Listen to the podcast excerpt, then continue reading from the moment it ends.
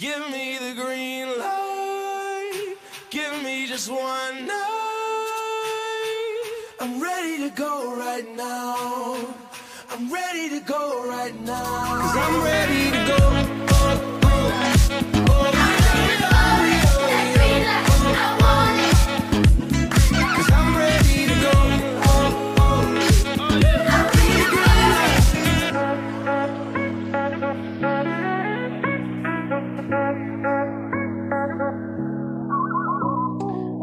Welcome, everybody, to episode 108 of the Greenlight Podcast. Uh, this will be a solo dolo. Ian is not here, so it's just me and uh, Mike Collins. Welcome to the uh, podcast, man. Um, before we even jump in, uh, for people that don't know, Mike is Mike. You got a lot of jobs, man. I mean, it goes on for a while. So we'll start with the director of youth programming at Basketball City, which is a full time job and some. You're also an assistant coach at Stevens Institute of Technology over in Jersey. Uh, Yep. I also saw that you're starting to do some photography. Um, Yep. So I don't know what you don't do, man, but uh, you know, sleep. I don't know how often you sleep, but you do a lot. Yeah, definitely. Uh, I try to get my hands in everything I can. Um, yeah, I, I'm sleeping less and less and less. But yeah, I mean, the main focus around everything, though, is just it's just this basketball world, and I think everything starts and, and ends with that. Even even the photography and some of my hobbies and stuff like that. Somehow, it'll it'll always come back to uh, to hoops and and to fitness and health, which are, you know sports medicine, which is kind of like my passion. Um, you know, over the over the course of the last uh, say decade or more now, almost two decades. Yeah, I mean, let's jump in. I mean, you've been coaching um, in the D three ranks for, I mean, going on 15 years, if I if I read that correctly. Um, Yep. What's the biggest misconception around D three hoops? And there may be Uh, multiple. Yeah, there's definitely a few. One of the major ones is is the I would say the talent level is not as respected. I mean, I, I would go from you know I, I've seen obviously there's been a ton of Division three players that have have transferred from the Division one ranks, and that doesn't get talked about a lot. Um, and they're and they're obviously wildly successful, but there are a number of kids who go from AAU to high school to Division three, and these guys are holding their own and, in pickups in the summertime and playing in summer leagues and stuff like that with Division One guys. So I think the talent is, uh, you know, widely disrespected. Um, I think it's also because, you know, basketball's become such a revenue-driven sport. Um, basketball has been, uh, you know, diluted in some respects or or tainted in some respects because of the revenue. And you know, at Division three level, you don't get scholarships. And so when there's no money involved, right, um, then it's not respected. Um, but the quality of the game is is amazing.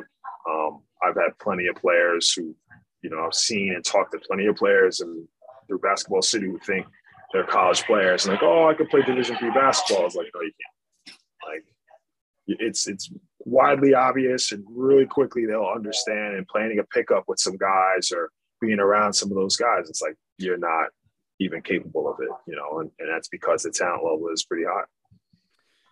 Um, you've obviously been in it for a long time. I got to imagine that recruiting 15 years ago, even though, like you said, it's not necessarily revenue driven, there's not like an exchange of scholarship. Um, recruiting must look different today than it did 15 years ago, even at the D3 level. If that is true, kind of a leading question there, but if that is true, what does look different? Definitely recruiting looks different. Um, competition is a, a lot fiercer with players. There are more options. Um, schools that weren't once options, even on the Division three level, as far as you know, mm, competition level, they weren't as good. They used to be really good. Now they're not. We're really good, and so um, we compete against you know a lot. We're competing against the fact that we're a high academic school. So we'd love to get kids who were trying to get into the Ivy League schools, trying to get into the NESCAC schools, and they're really good players. And Stevens is, is, is on par with them as far as academics and what we offer um, after school, right? Post career uh, statistics are amazing. And so there's a lot, man. There's a lot. I mean, the price tag's really high. Um, So it's, but it's you know it's it's changed. It's some respects it's become easier. People do know us some more, and in some respects, you know, just the other day, Coach Hurley at Stevens was uh was talking about a guy. A parent walked up to him was like, "Hey, what's Stevens?" You know, at uh, at zero gravity, and he's like, "Oh, engineering." he's like, "Oh, my son wants biomedical engineering. I never heard of you guys." You know, they hear, but they hear of RIT, they hear of Virginia, you know, Virginia Tech, or you know, all these other you know engineering schools, and um, you know, and, and that's uh, that's just the name of the game. You know, it's just it changes, it's different, it's good and bad, but it's always ever changing.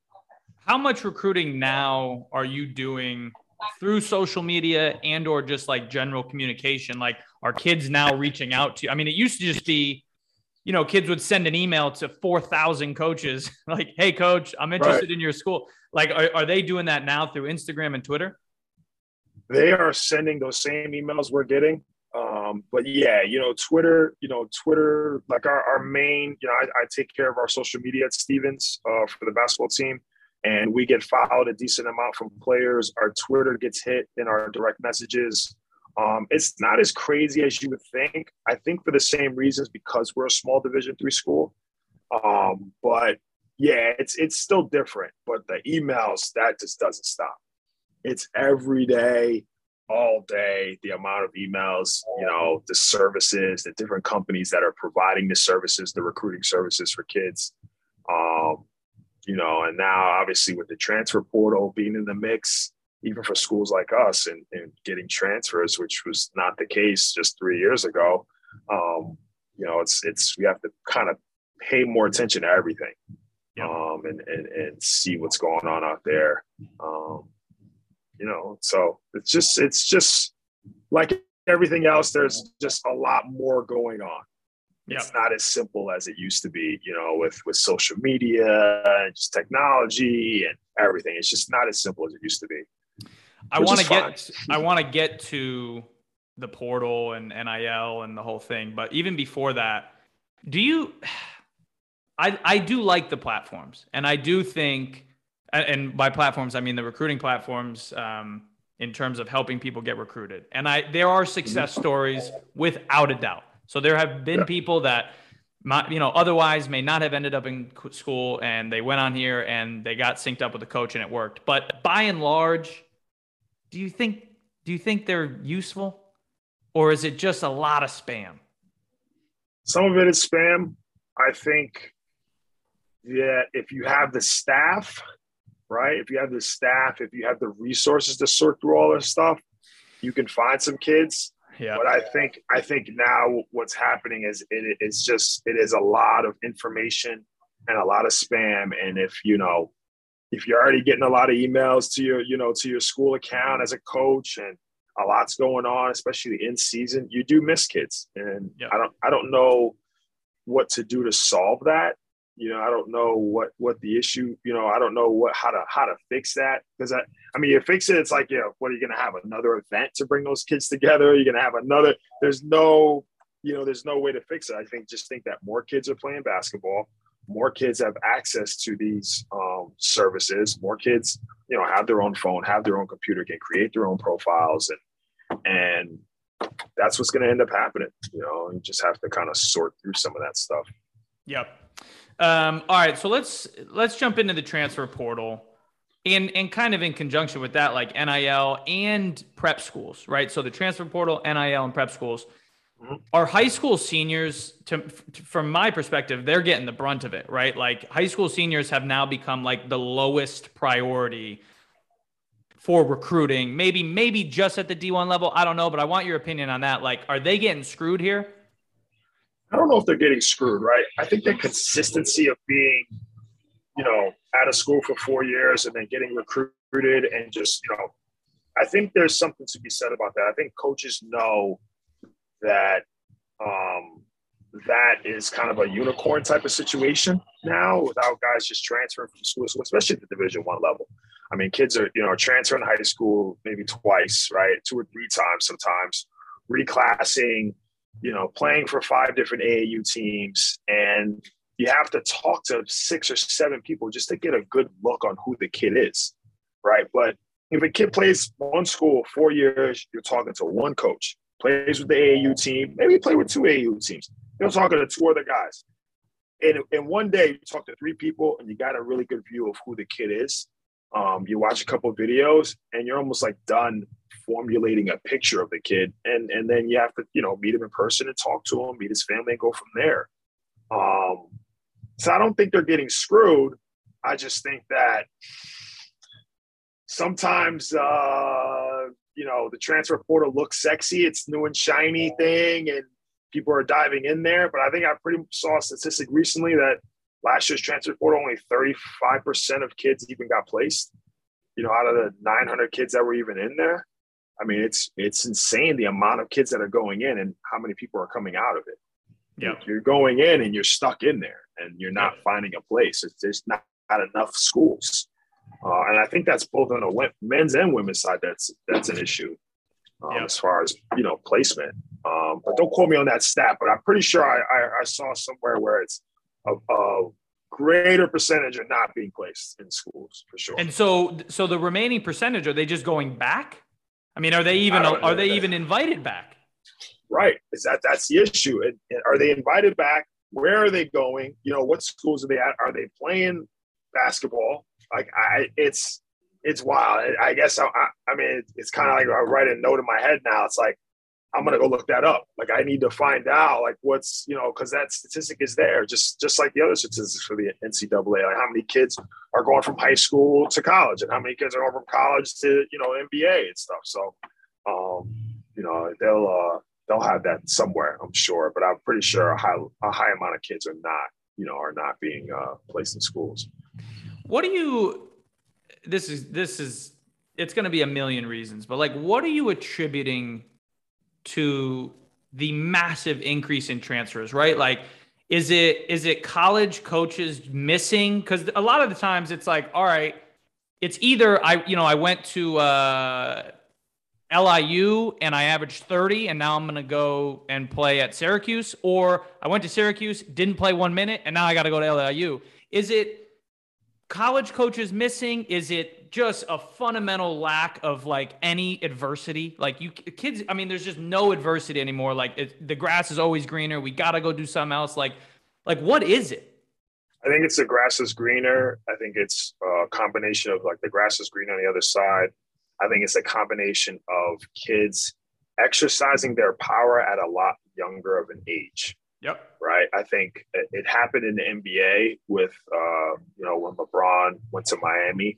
I think that changed the CBA and it, and it exercised power that we hadn't seen before from players. And I think that's why a lot of people ended up disliking LeBron. But I think if you talk to players, it changed it changed the course of their power and what they were able to do as individual companies. Yep. It really did. And I think a lot of people um, love him for that as much as the media may, you know, spin some of the situations he's been in. Um, and I think this new group of kid, um, these these new this yeah this new group of of, of young men and women, um, just have more power. They are given more options. I think with the advent of social media over the last decade, you know, there's been a lot of studies on on how it's changed, um, you know, young people and stuff. But I think they're just they're growing up faster and they're realizing like I don't have to be here, whether it's good or bad. I scored 30. I've outplayed my competition here. I'm out. Instead of I'm going to score 40 next year, I'm going to stay at LIU and be the leading Division One scorer in the country and still make noise. They're going to go somewhere else. They're going to try to go, you know, maybe they'll go to Rutgers and, you know, and then, you know, maybe they'll score 15 because they're playing in the Big Ten right? You know, something of that nature. So um, I just think it's a combination of kids realizing that you know there is power. I think um, you know parents allowing those kids to exercise some of that power, or almost like also not. There's a lack of understanding of the situation for parents. A lot of parents don't know how this works at all. Yep. Um, you know, so I think that that happens too. Um, you know, and again, it, it also goes back to notoriety and revenue you know, from Division two on up. I mean, even you know, Division three, whether you know, coaching salaries and stuff like that, where it doesn't come to that, but budgets and coaching salaries are decided uh, by presidents who see success, possible success, past success, and, and budgets get increased, salaries get increased from there. But at the Division two and Division one level, it's all revenue generating. There's more money in basketball than there ever has been. You know, do you just do you think that's a good thing? Right? Like I, I think I think we started with no player movement. You were locked into long term contracts. Players played for a team, maybe two, like your whole career, right? And then the pendulum has now swung. I don't know if it's hit its max and when it'll come back down to the middle, but right. do you think like the the player at age 15 in New York City should be thinking about himself as a brand? Is that the right way to go? I don't know if it is, but what I do think, you think? I think that every player should consider themselves a brand. It's what you do with that brand. I think you should consider yourself a brand. I should consider myself a brand because we are. We are small companies in and of ourselves, right? With, you know, whether it be how we display ourselves on social media or not, not being there is a is a is a is a massive decision in and of itself, right? And that that is a direct reflection of your brand and who you are. And people could make assumptions about you because of it. Um, but I think it's what you do with that brand, right? We we've all come across brands that are doing the right thing, and we all come across brands that aren't doing the right thing, and and their bottom line is is right there, you know, and and how that bottom line is is dealt with. You know, what kind of revenue are they bringing in? What what are they spending their money on?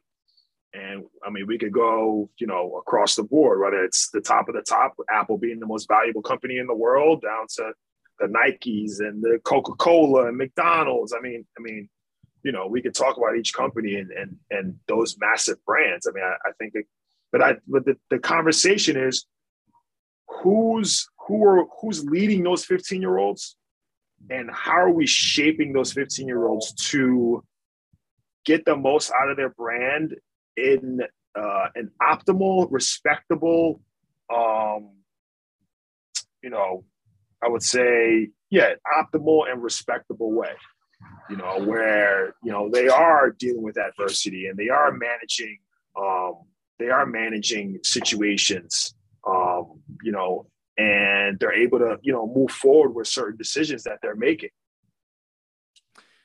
Do you think let's let's jump into basketball city. So you're the you know youth basketball director there mm-hmm. charge all the programming and training and all that stuff. You play a major role in the grassroots landscape in new york city. And you yep. mentioned who's teaching the kids right? So describe to us the current landscape of grassroots basketball in new york city. Well, that's tough, man. I think, you know, the one thing that I don't get into here at Basketball City, and the one thing that I personally have been asked to do, but I won't do, is start an AAU team. yeah, I just I don't want to be involved right now. I have some interesting, I have some good ideas. You know, I have a big engine behind me, so starting an AAU, AAU team is very easy for me. A program, I could I could get if I said something if I put out something tomorrow, I'd probably have three or four full teams in a month. Hundred percent. Sure, I would. Hundred percent. Yeah, and and I could go from there. And but you know, I am. It's tough because you have a lot of people that are making decisions and doing some things, and they they just they're not as educated as they need to be. You have a lot of coaches who think they're good coaches, and you know they haven't taken a child psychology course right? And how and how they're dealing with young young kids yep. and what they're doing and how they're speaking to young kids and how that how that you can't use basketball as a means of talking to kids and coaching kids anyway right? That's not a reason oh i'm coaching them. That's not coaching no. right? Um, sports psychology tells you that's not coaching because you're doing x to a kid and by the time they get to me in college they're fed up. They're yep. tired already and they're 18 years old. Um, you know, because the, the vast majority of, of the kid or the kids are not in that one percent.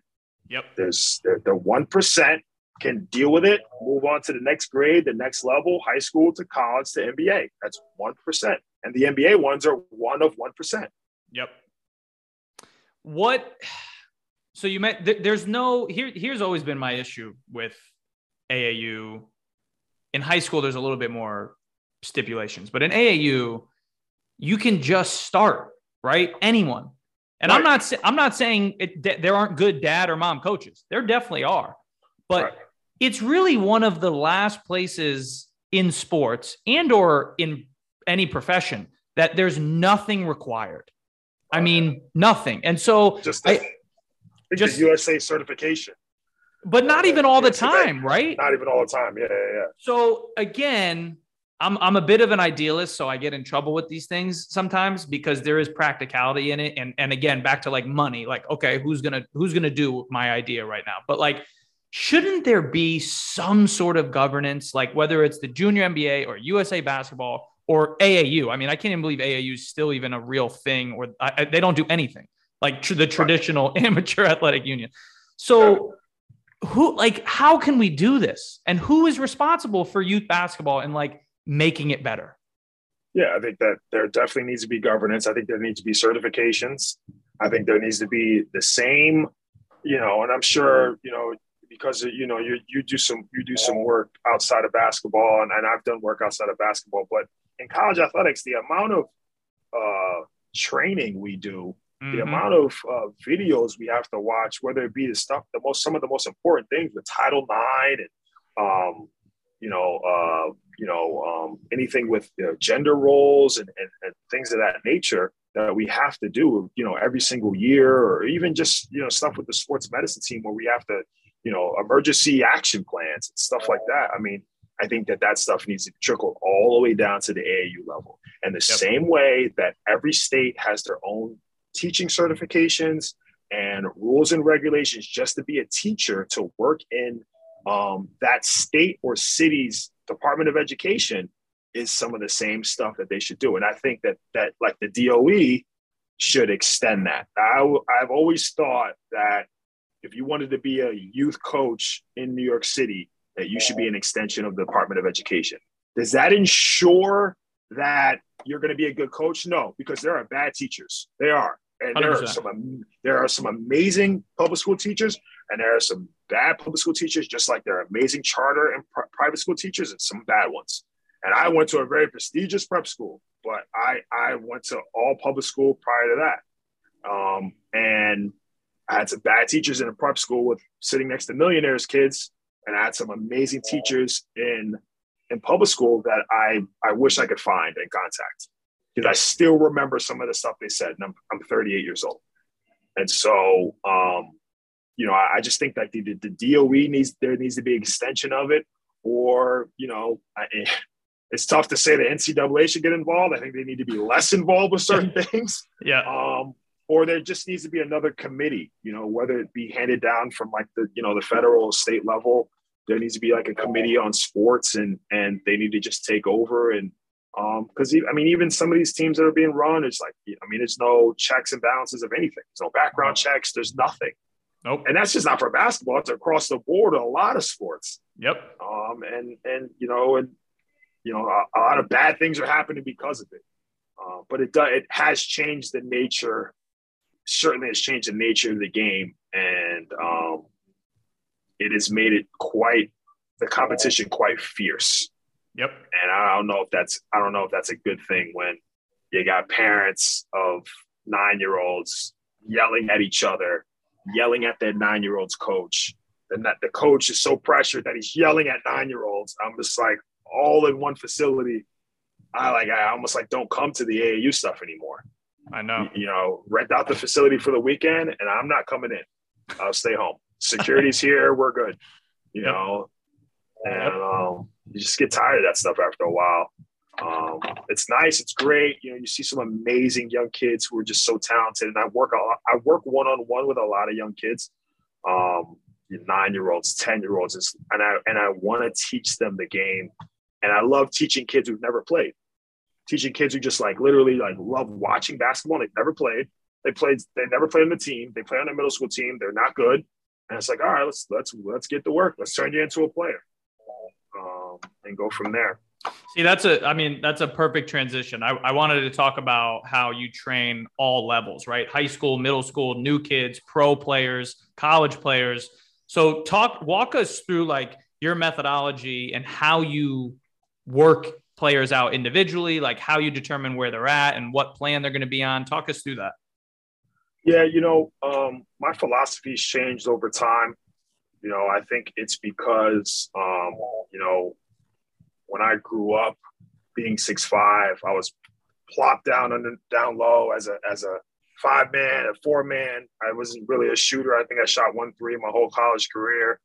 Whereas now, if I play in basketball city league, I might shoot 10 threes in a game. wow. And yeah, and, and, there's plenty of games where I, yeah, I shoot the ball pretty well. You know, my my the way I've even trained myself and and you know worked on my own game just in my spare time has completely changed. And so I think the first thing, you know, I think about whether it's a young kid um, all the way up to a pro level G League NBA guys is just creating a whole player. So I kind of look at where they're not good at. The number one thing is I look at where they're not good at. Um, I try to find three things, and this is a little bit of stuff from from Drew Hanlen, and um, you know, just finding three different skill things that they need to work on, um, especially the older guys, the overseas guys, the pros, you know, and going from there. Um, I am not teaching Kyrie ball handling but I I love to start with ball handling when it comes to things because I think that is the best way to develop touch. Um, I want everybody to be a good shooter, but you cannot be a good shooter without good touch. And um, a lot of people think like good touch. Oh, he's a good shooter already. Is he going to be a good ball handler? No, but he has amazing touch. So I start with ball handling. Um, it's the biggest thing for me. Um, but I think for me, it's like I want I want players who work hard, who are in good shape, um, and who are complete players over the course of time. It's not going to be perfect. And I want guys who want to do the little things. So I love coaching overseas basketball. I think overseas mm-hmm. players are grinders. I think they have a unique ability to deal with um, adversity because the situations overseas are vastly different and they're not glamorous. Yep. Um, I got guys, you know, I got guys who I'm talking to today. Just today, I'm getting a guy's uh, general manager is bashing him in that country's newspaper, in that city's newspaper, and for no reason, and it is not warranted whatsoever. I got guys who, you know, who've kind of been blackballed. I've got guys who, who former G League overseas guys who've been blackballed for no reason. I've got guys all the way down to this typical stuff. You don't get paid on time. Yep. Um, you know, so but then, you know, with that, it always, I always, that stress there of hearing these stories and talking to these guys, I always like to go all the way back. You know, I'm, I'm kind of all over the place here, but I like to go all the way back and, and teach the kids because, you know, having that, um, I would say, you know, that balance of teaching a kid who just loves to have fun and being able to like play games, like play dribble tag with a kid. Yep. Is it, it creates that balance of dealing with the stress of how basketball when it's a job. Yep. You know, when you're in college and things matter and there's stressful conversations and you know, you're having therapy sessions with guys and um converse, you know, just this conversations and training and conversations and training and practice and over and over again. You get to go, you know, work with a 10 year old and and just hang out for like an hour and, and teach them some stuff that they're going to be able to kind of hold on to um, for quite a while if they if they stay with the game. Yeah, it puts it all in perspective a little bit for sure. Right. Um, yeah. So you mentioned Drew Hanlen. Um, I I think he's probably probably the the. I mean, I hate even saying this, but like he's probably the most successful trainer of all time. Very hard yeah. to like gauge and and like how do you really? I don't know, but like he's probably the most. Right. So there's a ton of I don't know if you get involved in this, but there's a ton of sometimes serious, sometimes funny, like trainer beef, and Hanlen has gotten into some of it. Uh, yeah, I've heard I, some stuff here and yeah, there. Yeah, and I I just find it hysterical. But like, what is your take on this? That first of all, this is a brand new lane in basketball. The, the yes, trainer, my is. trainer was my dad, my whole right. life. You right, know, like exactly. come rebound, please. And I had to beg him, like, come on, man, please, like I don't want to rebound myself or my brother, right? Like that was my trainer. So right. it's a completely new lane. I mean, nowadays, like, I mean, you know, there's like nine year olds with certified trainers. trainers. Yeah, yeah. So, like, sure, yeah. What's your what's your take first on like just kind of So- the rise of the trainer? you know, I think this the success of some of these trainers is, you know, like Drew Drew Hanlen some stuff. I, I've I've actually watched him extensively and listened to some of his stuff and um, gone online and listened to some of the Zoom stuff he did over over the pandemic. And you know, he did that academy model where he's got the kids and he's got kids that are you're paying per month, and so it became a very lucrative business for him. But then he he did all the studying and he's teaching kids the right way based on you know stuff stuff that's worked for him with Bradley Beal and some of his older NBA players that are solidified superstars. Um, I think everybody has their own way to do it. I don't think there is one way. Yes, we all see stuff that is new and seemingly ridiculous, right? Um, some of these guys are teaching footwork and doing stuff that is very out of the norm, um, but they've been validated and they continue to be validated. Um, you know, as of uh, you know, you know, as of late, you know, guys are being validated and and um, you know, high level players are are validating these guys and you know, and, that, that trickles down to all right, well, I'm, I'm a kid and I want to hire this guy. Um, I try to stay behind the scenes as a trainer, my social media and stuff like that. I'm not one. I, I if you look at my social media, I just started having a videographer come film a little bit during the pandemic, and I'm talking July 2020. It is April 2022. Before that, I wasn't doing that because I'm a big guy. On one, I'm not giving out free scout reports. That's not for that's not for the world to see. I'm not a, I'm not big on that. Two, I come from the college world, and when we go to practice, your phone's in the locker room. My phone is on. My phone is over by the bleachers. I'm not even. If an emergency happens, that's what I have a watch for. I look down at my Apple Watch to see it's not an emergency. Click, and I'm on to the next drill. Yeah. So in the training world, I don't really care what's going on, you know, social media wise. But you know, like I said, I mean, social media has changed. You, you know, some of these guys are putting out content and putting out content that you can actually learn from. Um, you know, where kids, even if they can't afford, you know, these trainers and stuff like that, they're still learning um, some of this stuff. And I think for me, I do this stuff for free. So, I mean, I, I love teaching basketball. Um, so yeah, there's plenty of people I work with that don't get charged, and it's fine. You know, I, I, I I'm sure I could create a system and, and do a ton of things and make it way more lucrative for myself. Um, but it's really not about that right now. I'm doing well, so I'm all right. Um, but yeah, I don't get into the trainer beast. I try to stay away from it. You know, I, you know, I, you know, I like some of the guys um, that I see, and, and there's some good, there's some good skills guys who work for NBA teams. Yeah, And yeah. those are the guys. Yeah, those are the guys that are, you know, obviously doing some big work. They're at the top of the top. You know, they, they you know, they're working with players every day. Um, and then some of those, some of the skills guys in the NBA, they're just rebounders because everybody's got their own guy on the team. I it's- know. It's, it's a weird world, man. You know, some of those guys are just, you know, they, they got their own guys on the team, so they're just there helping guys out. And then once the summer comes, they're off, and they're and they're working with their individual guys. And, Yep. You know, got guys like uh, Damian Lillard, who's he's a quiet, silent assassin. He's not Yep. putting out a bunch of videos of him playing pickup or you know him working out or anything like that. You got guys like Giannis who don't they don't he doesn't want to work out with anybody. No. He don't want to work out with a soul. Like he's not he's not going to your pickup. He's No. not showing up at at Lifetime. He's not showing up at UCLA. He's not going down to Miami to play pickup.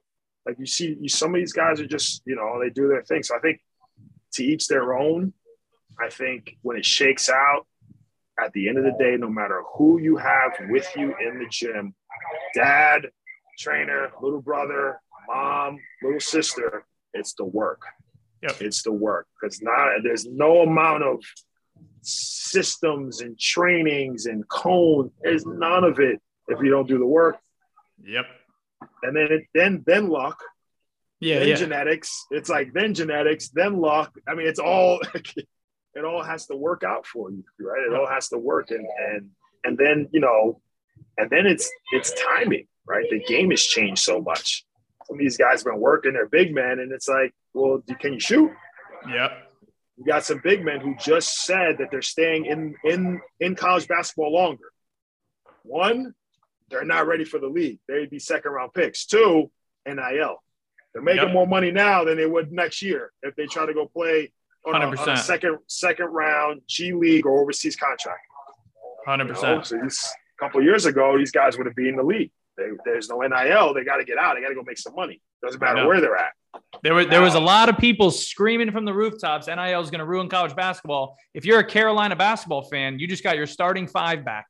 You just got your starting five back. Now, I'm not saying like you know like Leaky Black, like he wasn't really projected. Whatever, I get it. Everyone Right, has right, their own right. situation, but they all Armando would have gotten drafted. Caleb Love probably would have gotten drafted, or at least made the G League. And they're saying, you know what? Yeah. Just to your point, I can make money coming back. We're gonna have a good team. Like that's good for college basketball. That's what everyone's been wanting.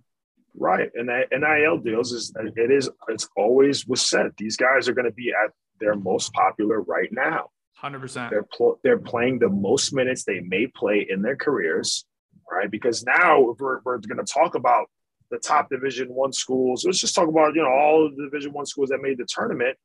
There's still a lot of those guys are going to make the NBA and and not be in the rotation. Yep. They're going to make a lot of money in the league, and you know they may play ten years in the league, and they may come off the bench for seven of them. Yep. And there aren't many superstars. You know, like you you count the amount of years you go by every draft, and then go back and how many superstars were in this draft? How many superstars were in this draft? Guys who came in rookie year, started, and still starting.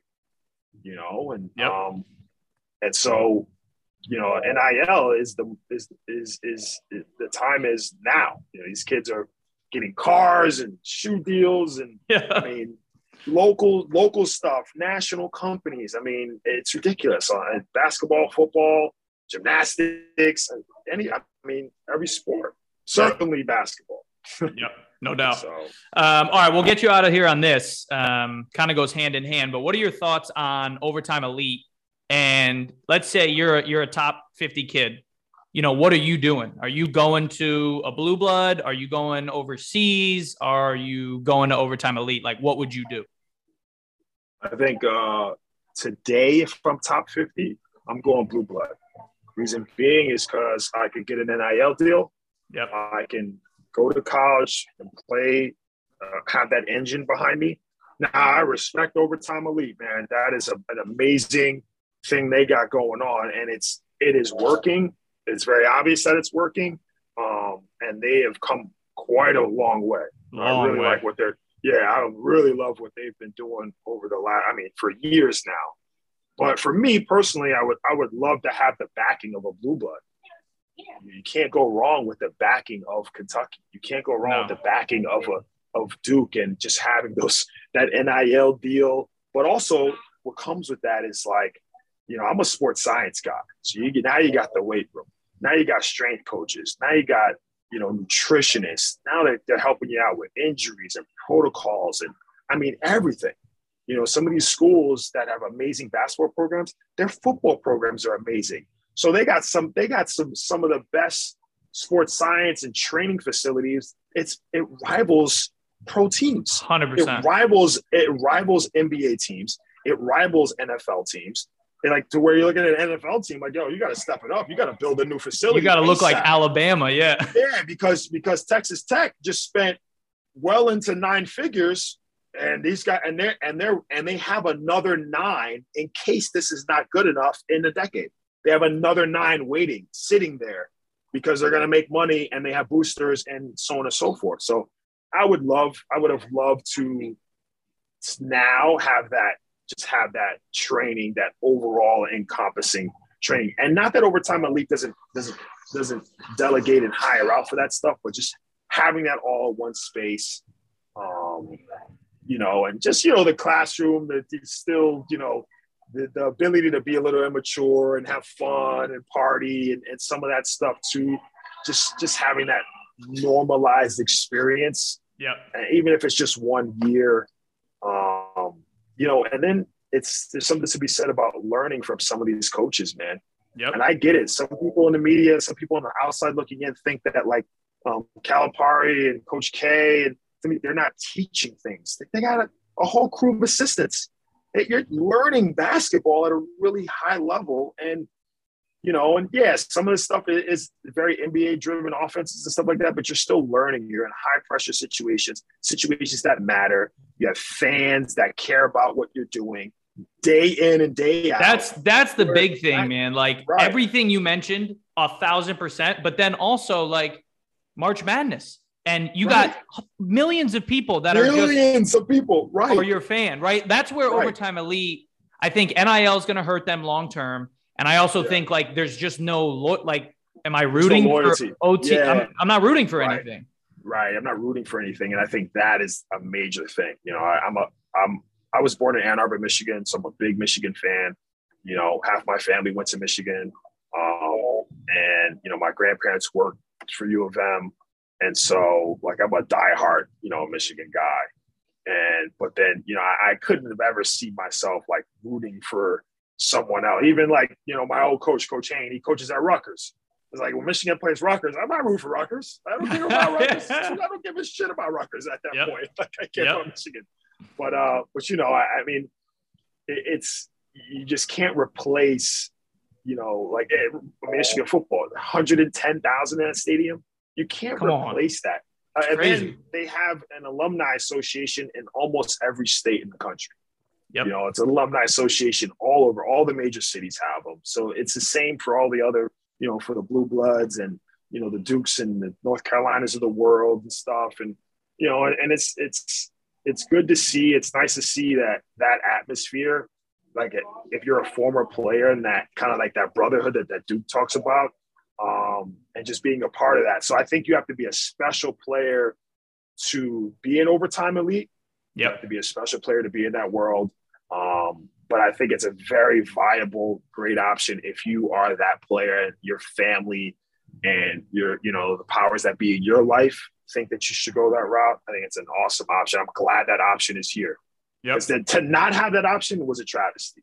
Yep. to not have that option is a, is a bad thing. So I think, you know, you choose your route as long as you're listening to the right people um, and you get to that level. Again, we're talking about the 1% of the 1%. Yep. Um, you, you, know, I think just having that option is amazing. I think Overtime's done a good job. Um, but again, NIL is going to help. It is helping college basketball to a certain extent. Yeah, no doubt, no doubt. Um, all right, man. Well, listen, we appreciate you coming on. Uh, where where can sure. everybody find you? Uh, social stuff and and reach out if they're looking at, for training, anything like that. Yeah, man. You know, my handle is uh, uh, underscore get right with Mike underscore. You know, my big hashtag as we worked on that. You know, I, I, I, like that moniker. You know, as soon as as soon as you hit, hit, a shot or make a move or even block a shot, you know, it's something that you worked on. It's uh, self empowerment. It's uh, um, you know, kind of re emphasizes your work and re-emphasizes what you do and you're doing the right thing. So, um, again, get right with Mike underscore on each side and um, Coach Coach Coach underscore Collins on Twitter. Not on Twitter as much. love it, love it. Yeah. All right, man. Well, thank you again. We'll have you on again soon. You know, good luck uh, with everything going on this year, and uh, yeah, man, we'll talk with you soon. Yeah, for sure. I appreciate you. Lately, I've been feeling like this what I've been working towards. If you ain't trying to be the boss, and tell me what you're working for. Certain doors were closed, but now they opening up. Celebrating with some shots, maybe poke on a cup. Pulls, lust, rust, souls up next, and I got this. Crazy like Britney and the love so toxic. Got a wall up, I'm trying to infiltrate a conscience. Taking 12 shots like where the cops is. Come on.